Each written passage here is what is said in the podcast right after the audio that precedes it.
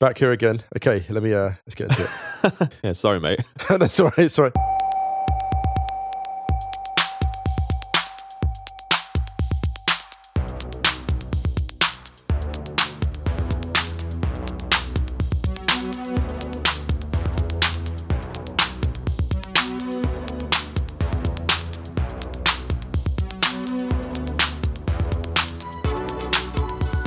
Hello and welcome back to the Stadio podcast and Ringer FC. I'm Musa Okwonga. I'm Ryan Hunn.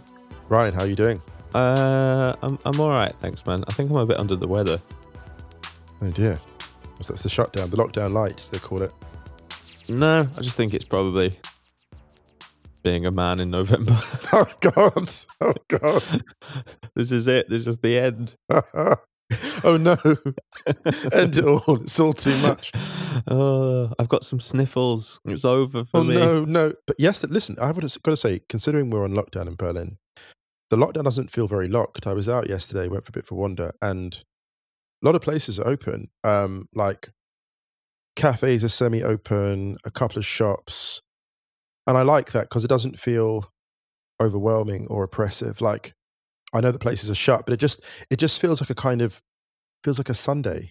Yeah, I went for a little bit of a walk just quickly last night before the second Champions League games kicked off, and Mm. that was quite weird because everything was shut on my block apart from this one Späti. I mean, you do live in the. anyway. Excuse me. No, no, no, no. I mean, sorry, Sorry. No, I just I live I do, I do live in a slightly livelier livelier part of town. It has to be said. What are you talking about? Never sleeps up this way. I mean, it always sleeps. yeah, exactly. How are you anyway? good, good. When's your cooking channel starting? Oh goodness, yeah. Oh my. Can I say actually, this is the thing. I'm not I'm not absolutely fine because Oh no, we really. well, if we're going to if we, look, I get to ask how you are, then vice versa. So, just very quickly, all I'll say is that that thing I cooked the other day, I do have to dial back on the spices because there was a lot. Yeah. All there right. was a lot. It was big. It was a big deal. The whole of the internet knows. the two major events that people were following this week was the uh, US election and Moose's spice updates. Cooking adventures. Not even like NBA desktop spice. just, just- actual spice. Yeah, actual spice. But yeah, you you hanging in there? You you survived? You rode it out? Yeah, I'm very good. I've got some cupcakes, a couple of cupcakes in the chamber, so I'll be fine. Oh, look at you! Exactly. Money in the bank. Sweet goods, absolutely. Sweet, out. sweet money in the bank. Uh, well, before we get on to today's show, I want to say, obviously, we hope everyone's doing okay. It's a pretty gnarly week for a lot of people, and Mm. um, Yep, yep. I always feel a bit weird when when stuff like this happens because we're in Europe and it can be a really really stressful time for people. Yeah. We hope everyone's doing all right. Yeah. And um, like we mentioned last week, various parts of Europe are now into lockdown as well. So if you're in Europe and you're locking down, we hope it's treating you not too dreadfully so far. We'll try and do a few things for lockdown to help, I don't know, just kill some time, maybe like we did the first time around. We actually did post a playlist on Wednesday night, which we Yeah. made on Spotify. It's just a quick 20, 20 tune, two hour, bit of a switching off playlist, even if it provides some background music. If you follow the Stadio outros on Spotify, you'll find it in there along with all of our other playlists. Maybe we should do another Stadio session soon as well. Yeah, I think so. I think Try and yeah. keep people company. Yeah. Is your piece up yet for the ringer? it. Uh, it's going up. It's going up. Um, It'll probably be up by the time you've heard this, right? Uh, yeah, it should be. Should be. Yeah, yeah. Peace about Real Madrid. Yeah, nice. Check the ringer.com forward slash soccer. Also, His House, episode two went up on Wednesday. It was very, very wholesome. Yeah, it was great fun. Yeah. You were on that with Jeanette Kwakye and Ian Wright. It's his birthday. Yeah. It was his birthday. Yeah, it was a really good episode. Much needed smiles. Spent the whole time listening to it smiling. Oh, that's great. That's always important. I'm trying to think if there's any other admin, Musa. Um, you think? No? No, I think there is actually. No, we're it. good. That's it. Yeah, we're good. We're good.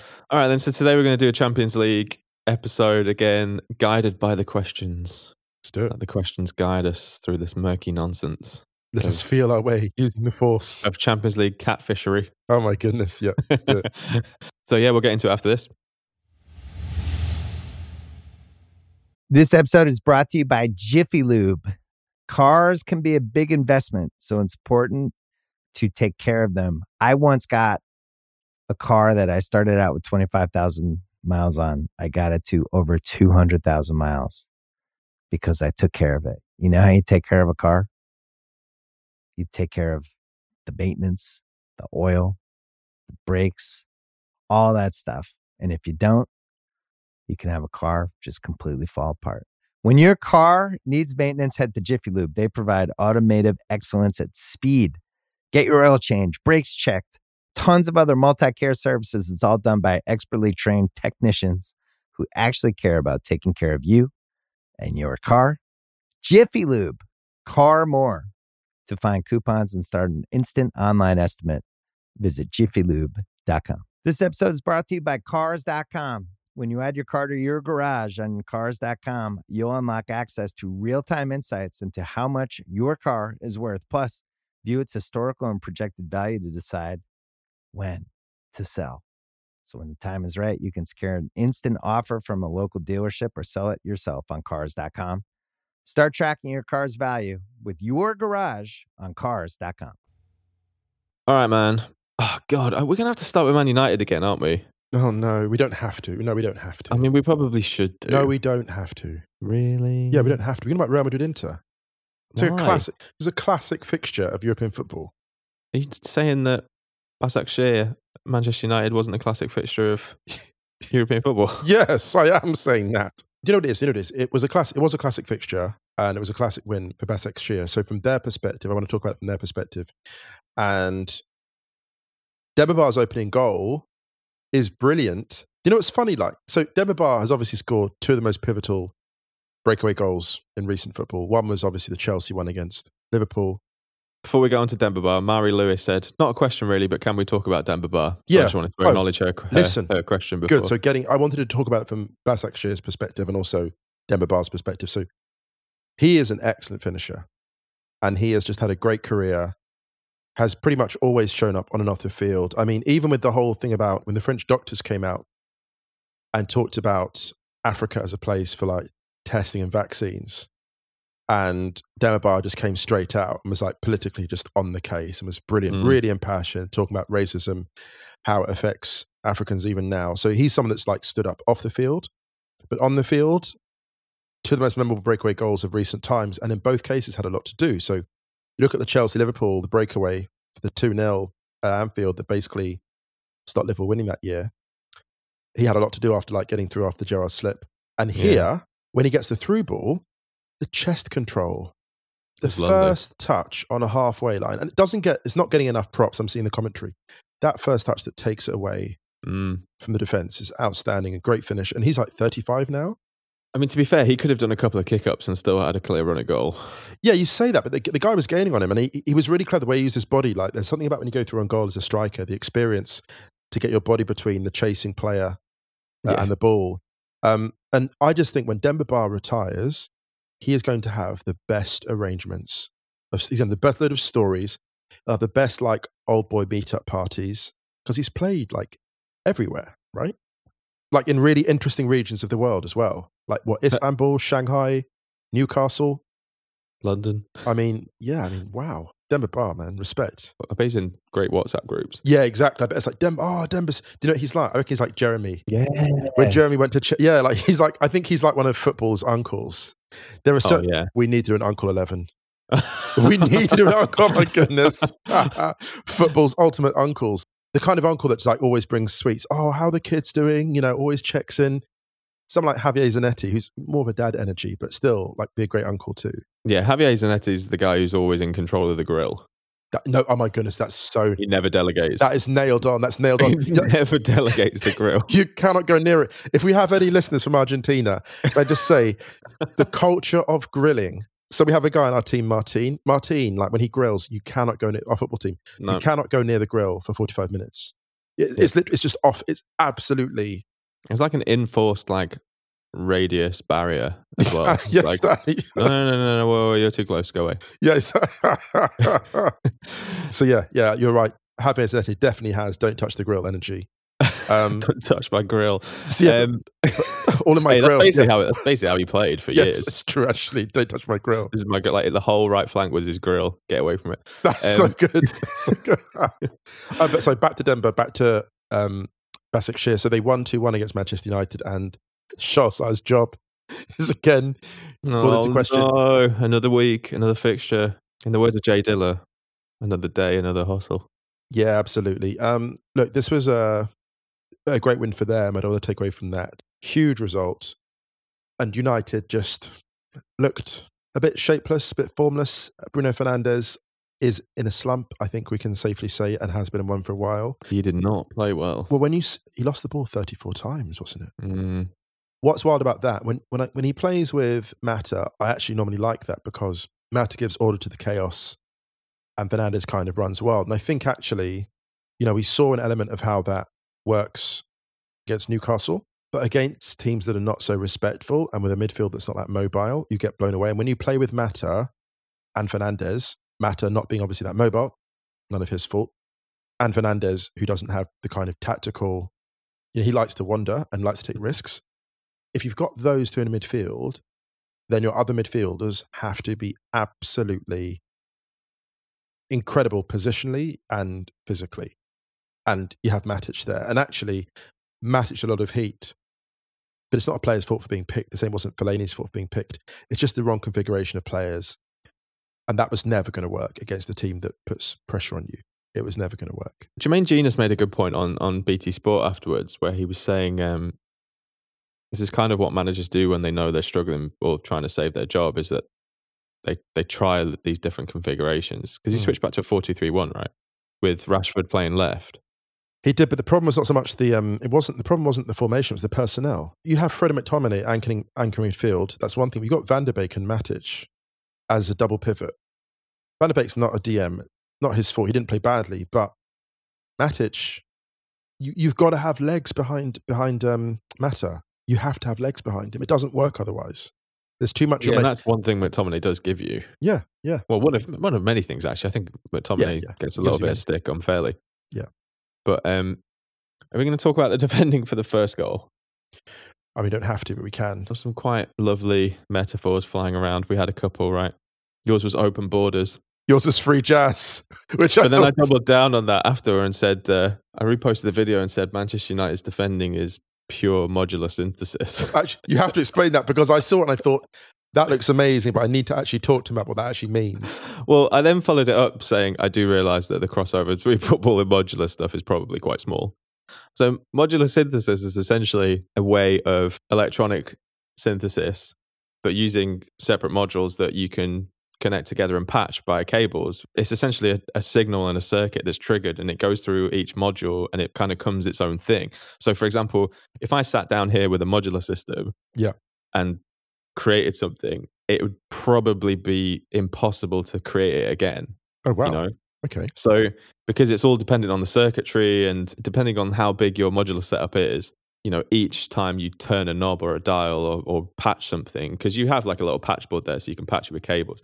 It changes the circuitry and the, and the kind of the formation of where the signal travels, and therefore it's really hard to to make the exact same thing again. So it's just kind of like, you know, it's like it just goes. You know, it's just it just goes, and it's and it kind of becomes its own life form. There were a couple of people who were like, "Are you a modular guy as well?" And I was like, "Well, well, yes, yes, Like- you are. I've dabbled, but like I've, I already collect records. I don't need to then start Do you know what's so getting funny? into modular gear because I'll I'll never get a girlfriend ever again. to be honest. you know, it's funny because you. I love this so much because when I saw the defending and hear an explanation, I was like, it definitely became its own thing. yeah, well, It this is it. Like yeah, the thing is, you've got like each Man United player there is essentially a module, but someone has triggered the signal and just turned all the dials, and it's all over the place. That's so. Do you know what I love? Do you know what I love about electronic music? Actually, I've never heard anything which is so structured, sounds so shapeless. Oh yeah, yeah. Like it takes talent. It takes talent. It takes talent to create something as shapeless as what we saw from Manchester United. Like you, to coach a team and to tell everyone to do a certain thing and to have them disintegrate that early, it, it can. Or it's almost by design. It's almost by design. And here's the thing as well. I don't know if that configuration of players has played together before. I don't think that you know Matic and Van der Beek with Fernanda with with Fernandes and, and Mata, that is a completely that assortment doesn't work, Ryan. Mm. It doesn't work in any context. And it's not Matic's fault. It's the way it does. It doesn't work that way. I mean, it would have made more sense to have Pogba there because at least Pogba's played alongside Matic consistently and knows what he likes to do. It would have been. And I actually don't hate. Pogba in a double pivot. I don't hate it. I don't hate it don't in certain contexts. Yeah, Yeah. certain- yeah. I think in a game like this, in a fixture like this, I think it would have been okay. I think more legs. Yeah, yeah, more legs. Yeah. But ultimately, Yeah. yeah. I get what you mean. Yeah. Matt Limerick says, "Can Musa? I don't. Why? Why, you, why Musa specifically? Wow. What's your beef, Matt? Wow.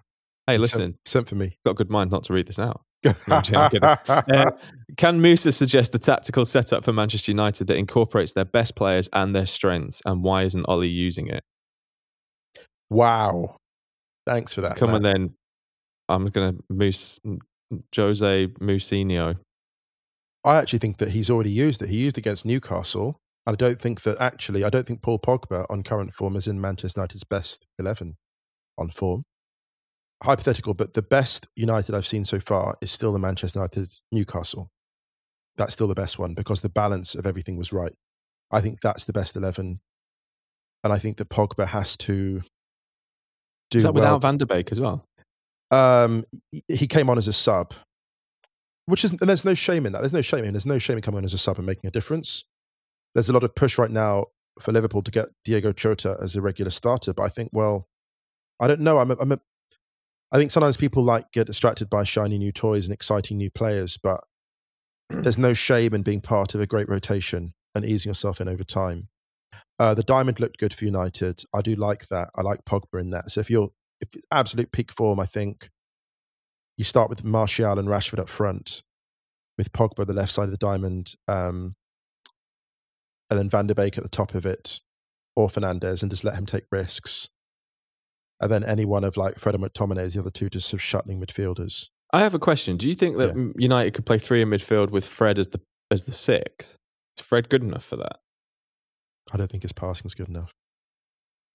What if he's flanked by, say, Fernandes and Van der Beek? No, Fernandes is too off the grid. See, this is, this more is the problem for United because they've got like a lot of decent pieces that fit into one system or another, but rarely together. Coaching Like- fits that. Yeah, coaching fits that, I think. Yeah, maybe. I mean, for example, because I, I, I was thinking, well, what would a midfield say look like if you had Scott McTominay as a six with Van der Beek and Pogba either side as the eights? The problem is McTominay hasn't got the positional. Exactly. So you've got all yeah. of this. You, so you've basically got, oh yeah, Fred's got a little bit of this, McTominay's got a little bit of this, and Matic has got a little bit of this, which kind of ties you to playing either a double pivot or one of them in a diamond, which also is more is uh, so the, another player in the diamond is more conservative. Yeah, or Pogba just reinvents himself one summer as a ridiculous DM. This Just is goes- right. I was going to say this, you know, because I think he has the skill set to do this. If the right coach gets in his ear, I think he would take on a lot more responsibility and wise up. Like uh, Carl Anka always says it about how Pogba invites. It's like he invites the the pressure, Yes, and he doesn't do that great under pressing, which is what you need a six to do. But I think he's got the tools to be able to do that. I just think he's not used to playing that position because he's always had someone next to him who is that kind of role. I, he's a funny one. I think with a guy like him, you either you put him at the base of midfield or the very top. I'd almost have him as a second striker and just be like, run riot, run riot as a kind Oh, of wow. yeah, because if you look where Pogba's been devastating, the way he humiliated Kimmich against Germany 2016 out on the flank, when he isolates anyone one on one in the final third, he's devastating. I would just go, you need to have as many touches as possible in the final third. And like after each training session, after each match, be like, Paul, why didn't you touch the ball 30 times in the final third? And be like on his case, like, oh my God, but I was losing. No, no, I don't care. Get in the final third and stay there. I'm not interested. No excuses. Oh, you only shot twice today. Oh, sorry. No, no, no, no apologies. Shoot four times. Get your shots off. And like basically like completely you see what Gerrard was when Gerrard played off Fernando Torres. Pogba could be that. He could be Mm. that. He could be that tomorrow, actually. And if he was that tomorrow, he'd be devastating. But it's got Yeah. to, yeah. But I think Needs a coach, man. that's he needs I a coach that's going to get in his ear. that's what I do with him. Let's move on to the other game in that group really quick. RB Leipzig beat PSG 2 1 and deserved it. I thought I thought PSG were, I mean, two red cards. The Kimpembe one was so. Super I'm- weird. If I was Thomas Tuchel, man, I would be going absolutely berserk about that. It's a really immature red card. That I You know, it's funny. You could have, and that's it's so weird. I was thinking about this because of the weird way that the players are behaving. You could have two elite coaches on the market this summer. Yeah, I agree. Can you imagine that? Tuchel and Pochettino. That- That's a gen, two generational coaches out for hire, and he looked frustrated in the press conference afterwards. Yeah, He I mean, looked so. yeah. oh. I mean, they were without Mbappe and Neymar, but still, sometimes PSG's ill discipline has really cost them over the last couple of years, and it's the one thing I think it's it's almost like it's a bit of arrogance, it's a bit of boredom, I think, to a degree. I think But- boredom's a good. You know, I think that's a really underrated point. Like the front three last night was definitely good enough to win. Sarabia, Kean, Di Maria. That is a very good front three. And Moise Kean's been good, like, and he was good on oh god, I'm so Wednesday as well. So and he just looks like he's landed somewhere nice. Do you know what? If if if if Tuchel goes, then I think they go for Poch, ex player as well. And actually, of all of the huge clubs, I think that makes more sense, for example, than Juve did. I mean, it makes so much sense from a personal and professional perspective. You know, you know, the great thing is they'll just let him do his work. Yeah, I think they will because of it, because of his connections to the club. They'll let him do his work. Yeah, Yeah. But Leipzig were good, man. Yeah. They deserved it, I think, and they could have actually had more. But that group is really livened up now. Can I say this about Leipzig quickly before we go on? At their best, what I love about them is the interplay because they don't have volume goal scorers. They don't have like a Lewandowski or a Haaland, so they rely on the quality of their play in the final third. And they're as intricate and as impressive as anyone. Dani Olmo looked great, and Mm. Nkunku was fantastic. The way that they move is so impressive, and Angelino too. They just combine so well, and that's that's Nagelsmann. Nagelsmann. That Leipzig squad is it's funny. It's it's uh, simultaneously underrated and overstretched. Like they are performing above their ca- like a lot of coaches, most coaches in Europe could not get the performances from that Leipzig team than he can. And it's Mm. funny because you've got two of the best central defenders in Europe at the moment, not in the best of form, Konaté and Upamecano, but that's a kind of that's a cyclical thing. But he's got some really exciting pieces there, and I just think weirdly enough, one more goal scorer, they'll go over the edge. But we'll see, we'll see with that. Uh, let's quickly do Group G: Barcelona two, Dy- Dynamo Kiev, uh, Dynamo Kiev one. funny game this strange watching there was a moment watching a Messi free kick that made me feel quite sad beautiful save by the Kiev goalkeeper uh, and the free kick just didn't have that power and the commentator the way the commentator called it was like yeah like perfect placement but just you know lacking the and it was like he didn't he said the power and I know it was just like a free kick wasn't hit hard but it just felt like he was saying like lacking the power of old Oh And every- no! every time I see Messi and Messi doesn't score from open play, I just think Messi's in his later years. Even you know, even though he, he was actually pretty good the other day, he wasn't. Yeah, I think he's Frank great. It's I, I actually think he's been playing okay. Yeah, I think so. Yeah, he's been pretty good. Um, Um, I just think with this Barcelona at the moment, I think it's just until they can figure out something that really genuinely works. As long as they win, that's all that they can really hope for at the moment. Bush gets hanging on, man, He's hanging on, hanging on in there. he is. He is. The other game in that group, Juve won 4 1 in Budapest against Ferencváros. Two for Alvaro Morata. Yeah, the second goal was a glorious one, and he's onside. There was a, there was Yes. a moment. Bless his heart. There's a moment he was running through for the first goal, and you saw him holding his run. He was like, I "Not know. again." You could see him. Not this time, VAR. God damn you, VAR. oh my gosh, two horrible, identical um, mistakes by the Ferencváros keeper for Dybala's goals. To the point where Dybala actually looked apologetic after both of them. After the second one in particular, he was just like, almost, "I'm sorry, keeper." Like you could see him, like, Yeah. yeah. I'm into I'm into headband Di- uh, Dybala, you know. I think I love this guy, man. I think, yeah, um, me too. He looks he looks about 14 years old though at the moment. Yeah, he always, really someone had a great tweet. Someone said, "How is it that um, Thorgan Hazard looks younger than all the teenagers playing for Dortmund?" I think I think Dybala has the same thing, like a Michael J. Fox type energy. Yeah, yeah, that's a You really know? good shout. Yeah. Um well Barca are top of that group, played 3-1-3. Juve second on 6 points. Those two are going to go through, aren't they? Yeah, yeah, yeah, yeah. Um let's qu- speaking of Dortmund, they beat Bruges 3-0 in Bruges. Light work, light work. We need to talk about Erling Haaland. Okay, so Erling Haaland has scored 14 Champions League goals in 11 matches. To give you a rundown of the players that he's now scored more goals than, this was from a tweet from BT Sport. Carlos Tevez, Dimitar Berbatov, Wow. Radamel Falcao, Olivier Giroud, George Weah, Romelu Lukaku, Michael Owen, Diego Costa, Christian Vieri, and he's played 11 Champions League games. I think it took Ronaldo and Messi, Cristiano Ronaldo and Leo Messi. I think I think it was Messi was 30 I think it was 32 games. Apologies if the number's wrong. I know it was early 30s for him to score 12 champion uh, 14 Champions League goals. and Ronaldo, I think, was in the in the yeah, 40s. because it's, weird because both in their scoring accelerated Messi and Ronaldo. yeah, once teams are built around them. But Haaland's scoring is astonishing, and it's not that it's not like there's this is an easier era. He's genuinely. I, I don't know how many more people have to hear this, but he is absolutely the real deal. There's a moment he scores his first goal, and he was so determined to score that goal. It was like he wanted to throw a tarpaulin over Mm. himself and just smuggle and smother the ball into the net. Like he will. And the thing about him is he's not. The thing I love most about him as a footballer is he's not vain. He he's not too vain to score the ugly goal. Oh, I yeah, he just wants I to score. Love, I love that because he will score Yeah. the floated chip and he will score the you know when he fakes the keeper to the ground he will score the thirty yard Mm. you know cross bolt, but at the same time he'll go in and just hammer it in from two yards. Yeah, so he was great. And what I love about this, what I love about Dortmund in this game was, you know, they put this game to bed early, very early. Yeah. Like done in half an hour. Shout out to us. Before I forget, on, a, on a, for any any Bruges listeners, Club Bruges, that player you've got there, Emmanuel Dennis, Oh, that is a beautiful. This man, the footwork, and the guy's like what early twenties. I was like, I was looking, I was like, this this guy. There's got to be some heat on this guy. There's got to be some interest on this player because he's he looked super impressive. a lot of good players come from that club. You know, like Yeah. I mean, Mu- Meunier, where Oh, yeah, playing against shot, his old yeah. club as well. But um, and that's a really good win for Dortmund ahead of the Klassiker. Well, uh, Dortmund Bayern on the weekend. You got a prediction for the Klassiker? I'm no fool.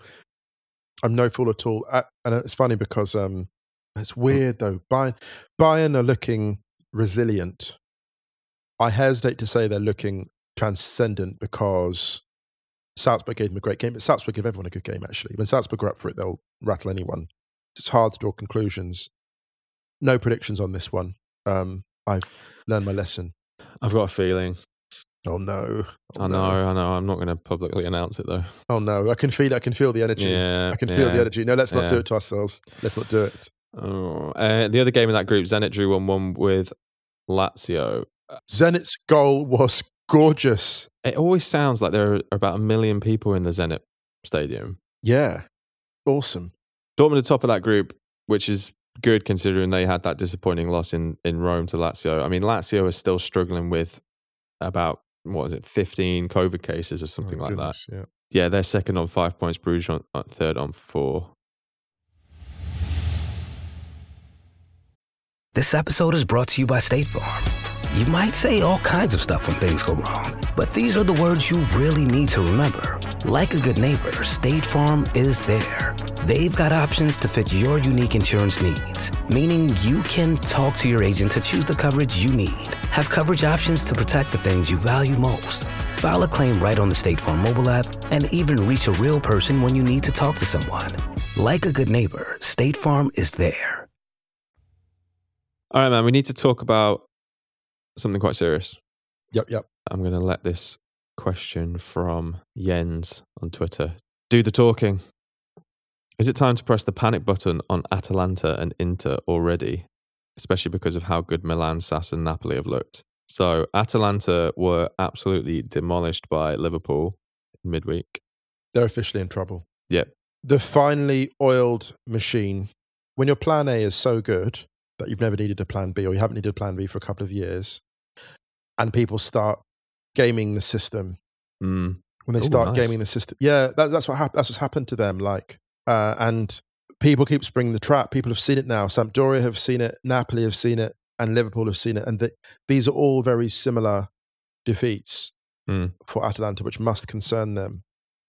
And even against Ajax, they struggled, went two down. People are hitting them early, hitting them hard, hitting them in transition.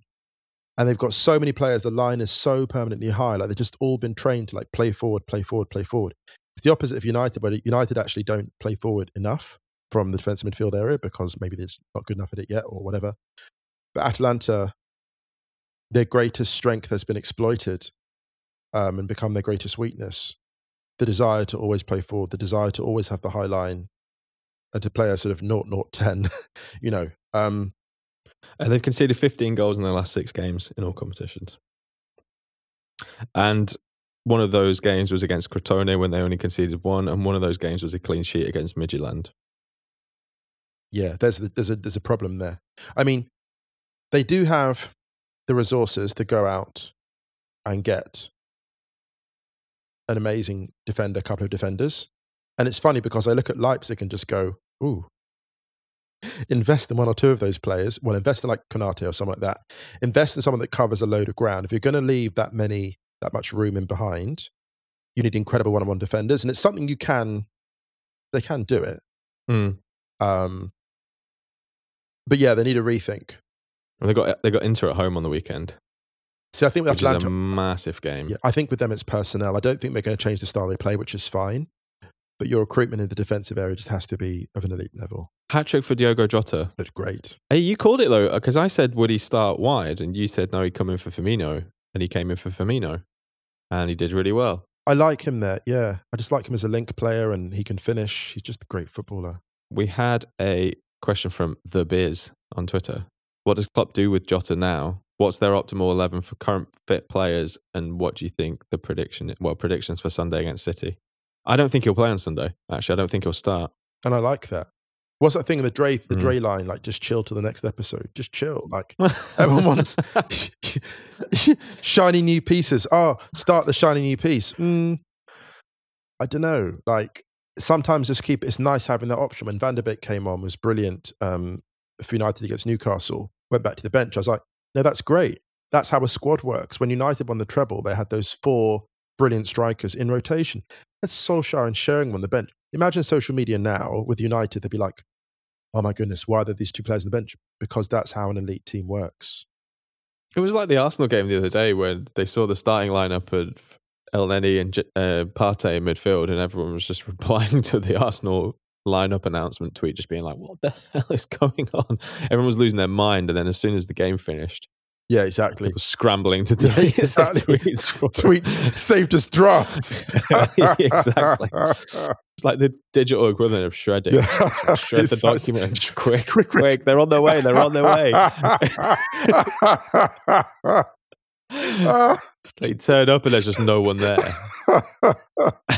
I don't know for some reason why the the idea just popped into my head of like Ravens leaving Winterfell with this. Please delete the tweets. Delete the tweets. Ravens smuggling smuggling drafts out of Winterfell. we never supported Nice. the Night King. There's no evidence. get out. Get out. I always thought Bran should start. yeah, exactly.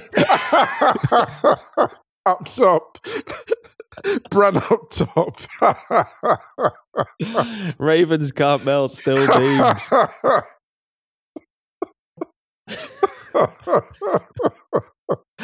Oh man, we're ridiculous. Oh my gosh, we're ridiculous. I, I, you're ridiculous. I just joined That's in. Uh,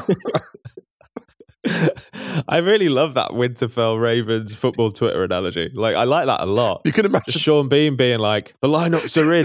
Can you imagine the Communicado Official brought Yeah. in by Raven? Can you imagine that? Jon Snow at DM. It's a double pivot. That would be amazing. you know, that's we've now got. If there's like a comic relief thing one day or sport relief, they have to do a Game of Thrones football. Because you know we're going to do that. crossover. You know we're going to do a Game of Thrones 11 now. Oh God, we are. we are. We're we? going oh to no. to do Game of Thrones. oh We, shit. listen, we did football in The Wire. We have to do football in Game of Thrones. We have to. It's actually ridiculous that we haven't done it, to be honest. Can you imagine if the mountain at centre back?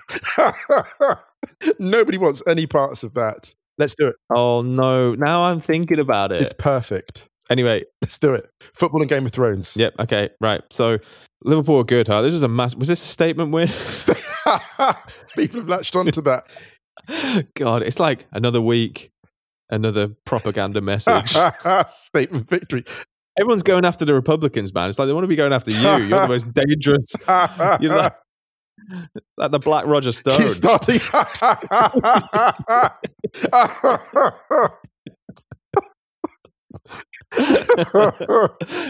Su- like not even it's not even subtle anymore. It's just like Bro- yeah, stay hydrated, lads. Broadcasting platform. Yeah, eight and none. Oh, They laugh it up by conspiracy theory nonsense. Statement victory. Statement victory. People beating their cousins at Connect Four statement victory. yeah, Musa says it's a statement victory. Uh, Is that they're not even playing Connect Four anymore? They're playing Connect Eight. Connect Eight. like- Connect Eight. oh my god, we're ridiculous today. Okay, so okay, uh, I'm good because I was really groggy when we started, and this has cheered Yeah. me up a little. statement victory. Um, I think definitely. Uh, look, Liverpool, Yeah. Liverpool are managing the chaos, and I, I think I put this on Twitter. I said like Thiago and Diogo Jota are almost the two players most perfectly suited or thriving in the chaos at the moment. Thiago has come right in and just has looked immediately at home, and Mm. Jota now three pivotal performances: Sheffield United, West Ham, and Atalanta.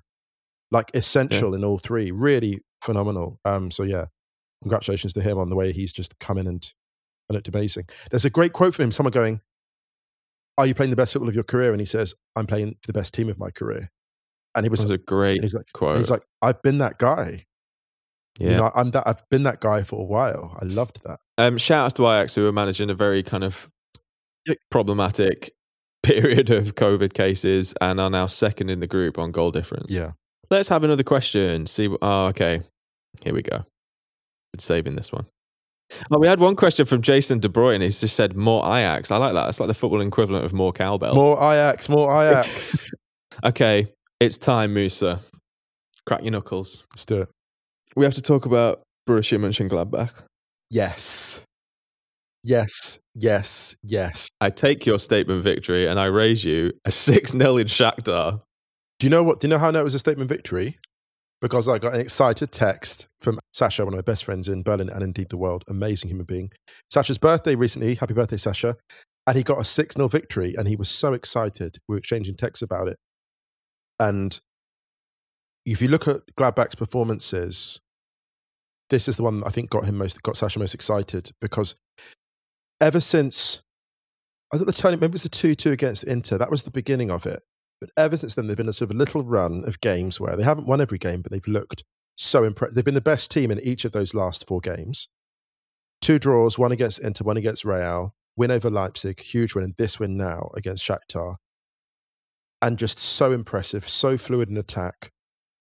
Pléa, Thuram. Do you know what they remind me of? They remind me, actually, weird enough, of, of, of his dad's team, Parma.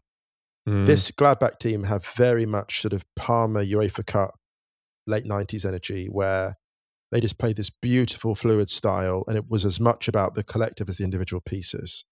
And it's so nice to see players like Kramer thriving, Christoph Kramer who had the injury trouble that kept him out of the World Cup final, Hofmann, Zakaria is just a great player to have in that squad. I mean, they've got Gladbach just have a gorgeous football team. And I've said this many times. If I had an, a men's team in Germany, it would be Gladbach. They are just a joy.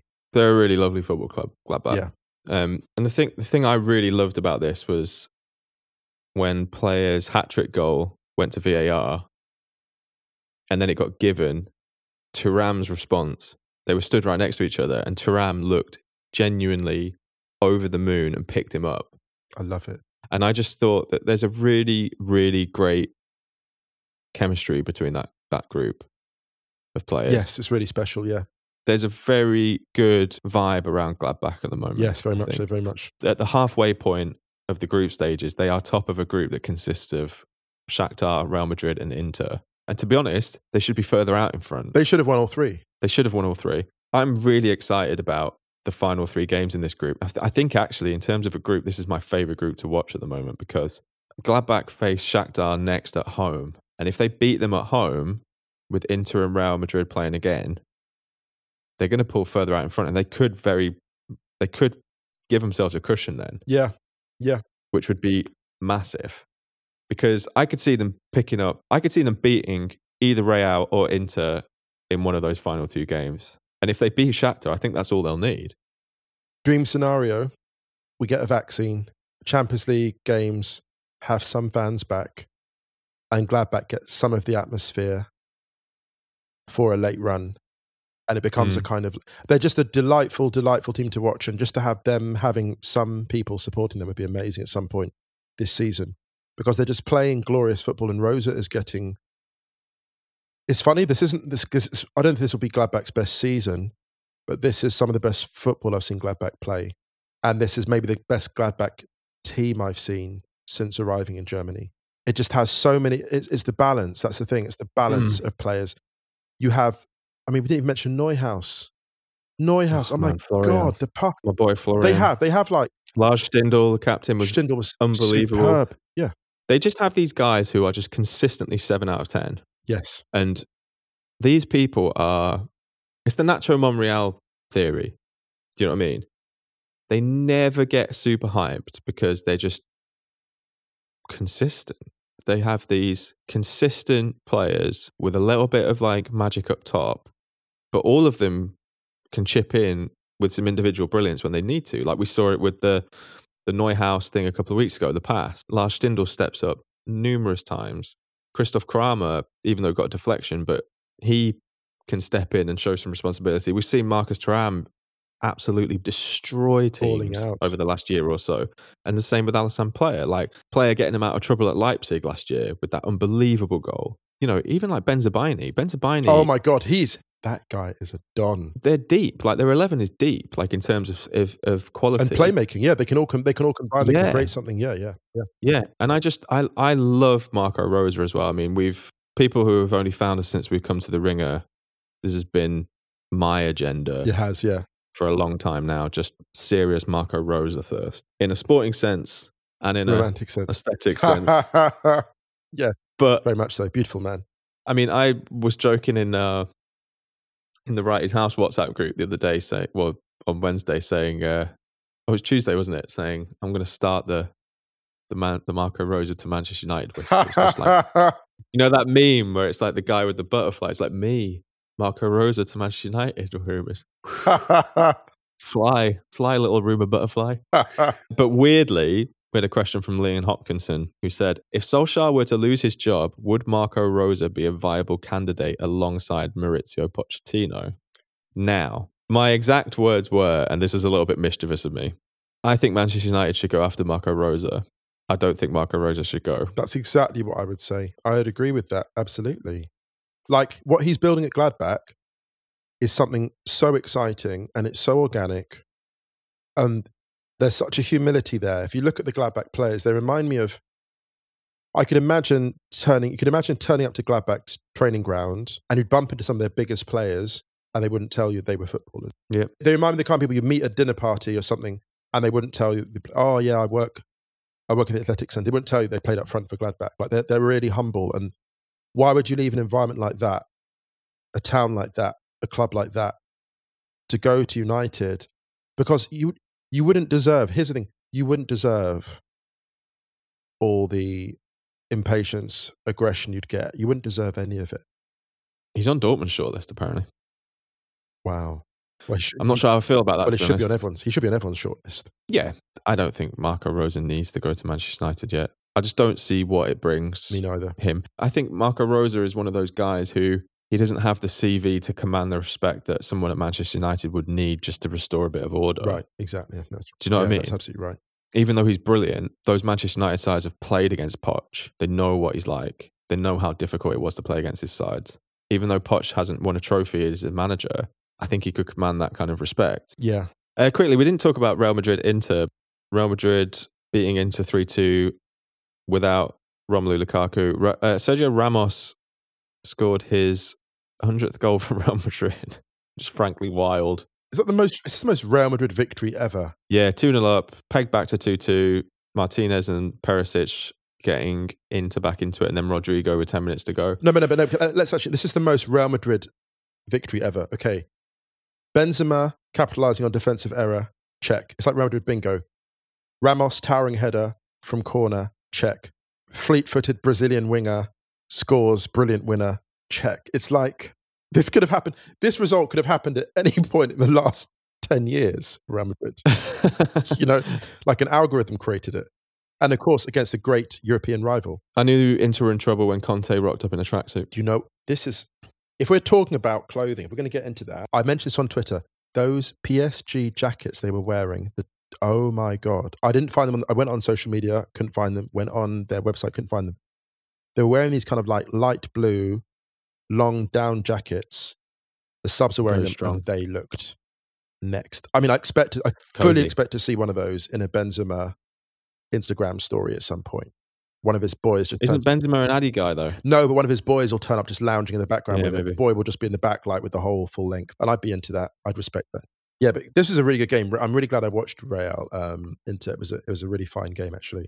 Very enjoyable. I'm enjoying watching Real Madrid games this season because they're kind of they go from being like really shit to genuinely amazing in the space of like a few minutes. But in the piece that I wrote, I said I argued that actually you could argue that in each game this season, with the exception of the Huesca game, the four-one victory, Real have been the least interesting of the two. They're like the straight. Yeah. They're like the straight man in the comedy. You know. Yeah, yeah. you know, yeah. like in Batman, the antagonist is always more interesting than the protagonist, and that's Mm-hmm. the dynamic of all their games. They're basically Bruce Wayne turning up to every fight. They've got the least interesting chat, but they end up with the, Mm. with the win, and this is how they are this year. Which is a credit to them because they're just super resilient. Actually, I mean, they're just Real Madrid, Real aren't Madrid, they? Yeah, just exactly. It's what they do. they they always House always wins. Let's go to Group C quickly. Porto beat Marseille 3 0. Marseille were dreadful. Uh, Villas-Boas was not happy after, Not at all. afterwards No, no, at all. no. Uh, Manchester City, two late goals, beat Olympiacos 3 0, but a fairly uneventful game, I thought. yeah, yeah, actually. uneventful. Yep, yep, yep. Although playing out from the back is the occasional, I mean, the occasional comedy, but that's just playing out from the back. You get those now and again. Those sort of self-destruct moments that City have. It's got to be a football comedy coming one day called Playing Out from the Back, surely. Oh my goodness, we've just lo- we're giving this stuff away for free. I know, right? Oh, God. Oh well. Do you want to do Group A quickly? Lokomotiv Moscow 1, Atleti 1. I think Atleti deserved to win the game. Couldn't really get it over the line. take a draw. Joao Felix. Great. Joao Felix went. He looked very gnarly. Look, I'm really enjoying Joao Felix this his season. His footwork is just oh my goodness.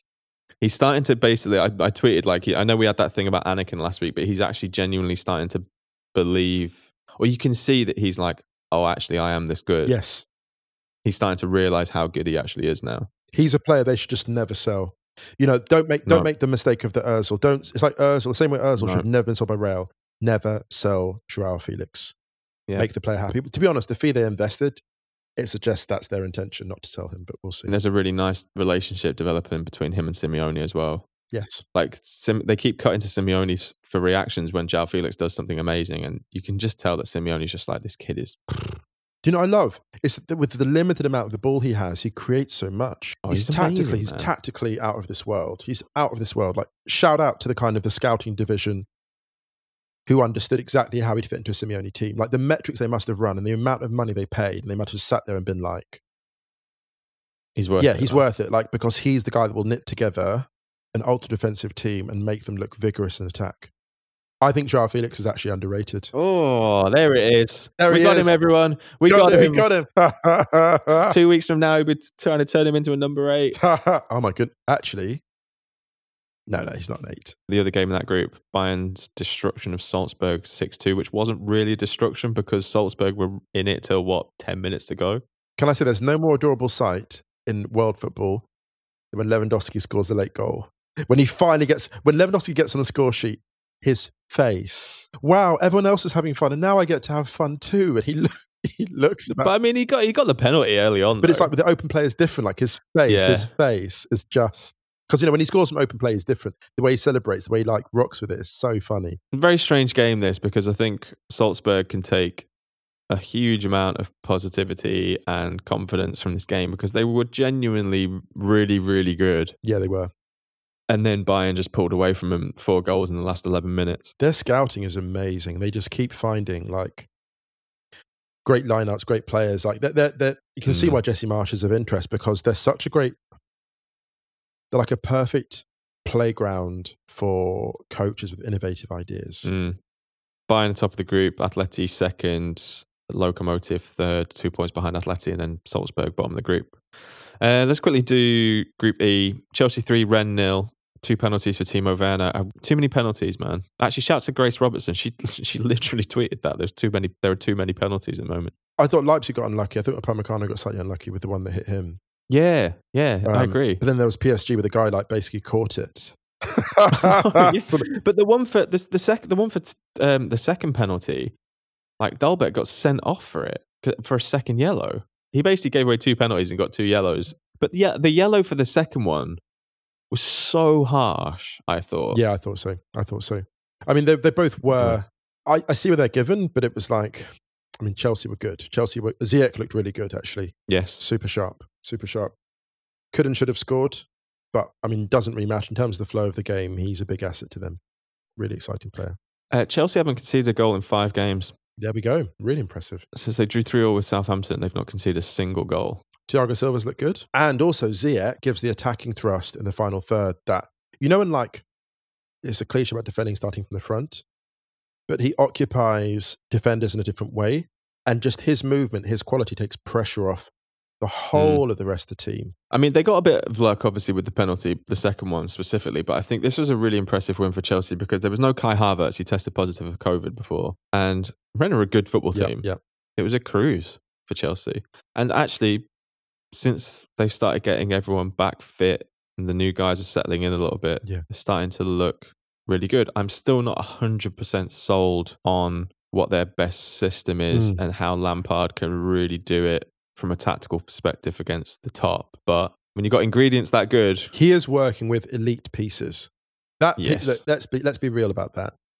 The Chelsea team has good enough pieces it's next level in ability. to win the Premier League, to win the Champions Yeah. League. It can. There are there are coaches who would look at that squad and be like, I could win everything with this. Yeah. It is that good. And that is the challenge. That's the standard to which over time, maybe not immediately because they're integrating, but over time, that is the standard to which Lampard should be held. You should be Mhm. expecting a Premier League title with that squad or a Champions League. They're good enough. They're just simply good enough. Yeah, talent wise, they've got Yeah, it. They do have it. Uh, the other game in that group was amazing. Oh my Sevilla God. 3, Krasnodar 2. Sevilla are, uh, I think they're catfishing, but they managed to stave off accusations of catfish for another week because they came out with the win. But 2 0 down after 21 minutes, put it back to 2 2, and then eventually won the game after Jesus Navas was sent off in stoppage time in the end of the first half. Rakitic with a gorgeous header to start the comeback. I'm glad he's back there, you know. There's very Roy Keane energy, that header, the comeback, like 2 0 down to get that header. Yeah, I'm glad he's back there. It was a really important win for Sevilla, that, because they could have been in trouble in that group if they hadn't. If Krasnodar had beaten them, Yeah. then they would have been level on points with them at the halfway stage. But as it is, Chelsea and Sevilla looking good in that group. Yeah, yeah. We've done all Champions League, I think. Wow, that's good. Good outing. Pretty fast, too, actually. Yeah, I know, right? Let's finish on a couple of questions. First of all, we need to talk about Vivianne Miedema, who got four in the Conti Cup game midweek against uh, London City. And whilst not the most elite opposition that Arsenal will face, just need to shout out Miedema again because she is a don. Do you know what's funny? Do you know who she reminds me of, actually? And it's funny because um, Ian mentioned him on the Righty's House podcast. Robbie Fowler. Like, Mm. Miedema never patronises the opposition. That time, it reminds her getting four goals in the Conti Cup reminds the time when Fowler went to Fulham and got five. Or I don't know if it was, I think it was at home or away, I'm not sure, but he scored all five in a 5 0 win. And like when Van Basten got five against Malta, all five in the qualifiers. And it's like, Mm. there are just those strikers who have that ability to reset after every goal. Mm. This is a really random reach, but it was the qualifiers for the Champions League, I think, and Liverpool playing against like I think Total Network Solutions or something. And Gerrard Oh, big shout for TNS. and Gerrard turned up, and I think Gerrard scored a hat trick, and he turned up, and the the Total Network Solutions players were raving afterwards. They're going, it was absolutely amazing. He turned up, he didn't patronize us, he was world class. He gave them the full Gerrard. And what I love about Mida Mm. is she gave that team the full experience. And sometimes a thrashing is a compliment, right? And it's a compliment when someone brings their A game to you. They don't just mail it in, which you could expect them to do, get a couple of goals and go off. She actually, every time I see her, she's fully locked in. And that, in a weird kind of way, is a compliment to the opposition, if that makes sense. Uh, Mm. Yeah. Yeah, hundred percent. Like, there's no, there's no half stepping with Miedema. Yeah. So there we go. A complimentary thrashing. Is that like a cathartic defeat Yeah, instead of victory? Yeah. Kind of was it? The, the uh, shout out to the No Dunks crew, who were formerly the starters. I think they came up with the term the gentleman's sweep in the NBA, which is the 4 1. Oh, I love that. That's so good. That's amazing. They're great, those guys, man. Women's Super League returns this weekend, and it's Manchester United against Arsenal on Sunday. Spicy. 1, 1 p.m. It's a big game that because Arsenal are top with 15 points. Everton and Manchester United are second and third on 13, having played a game more than Chelsea. A win for Manchester United would take them above Arsenal in the table, which is wild after six games. Yeah, full round of Women's Super League fixtures this weekend. Would recommend everyone checking out the Women's Super League, as we always say, because it's a bloody great league. Really is. All right, let's finish on this one from John Larkin. Will Stadio be having a work Christmas party? oh my goodness. And if so, what will the ideal choice of menu be? Basically, we might be the only people we could have Christmas with this year. That's true.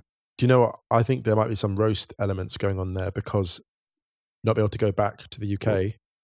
Mm, oh, dude, if we if we have to stay here for Christmas, we're going all out English Christmas dinner. Yeah, Do a vegan option, do a meat option, Yeah. get some friends round. and we can yeah we can go we can go vegetarian, we can go vegan, no problem. We can do that too. we can do both. Flip the script. Loads of great menus out there, and plenty of time to get the dishes sorted. Do some Ugandan stuff as well. Watch Trading Places. Yeah, Christmas movies and sweaters. Oh my god, my Christmas sweater I started wearing in November the other time. My chaotic energy. Uh, yeah, um, I think we will do a Christmas dinner this year. We'll probably do a drunk podcast as well because we managed to do one last year and that was and everyone noticed. we basically had a Christmas dinner with some friends before we all went home. With that Georgian Christmas restaurant, yeah, the Georgian. Yeah, we went to a great Georgian restaurant in Prenzlauer Berg in Berlin, and we had to record the podcast Oh my god. that we were putting up the next day, and we were kind of hammered. yeah, people could tell. There we go. Peek behind the curtain. True pros. There you go, everyone. True pros. Should we get out of here? Let's do it. Check your piece on the ringer.com forward slash soccer. Make sure you check Righty's house as well. Yeah, yeah. Uh, anything else? Um, do you know what? With with all the kind of turbulence at the moment, just honestly, just take care of everyone. Difficult time. yeah, stay well, Yeah, everyone. for sure, for sure. Look out for each other. Look out for yourselves. Yeah. Yeah, if you want to get in touch, stadiofootball@gmail.com. You can tweet us at Stadio or at Stadio Football on Instagram. And we're playing out this week, tracked by Victor, called American Dread. Have a great weekend, everyone. Stay well. Take care. See you on the other side. See you on Monday.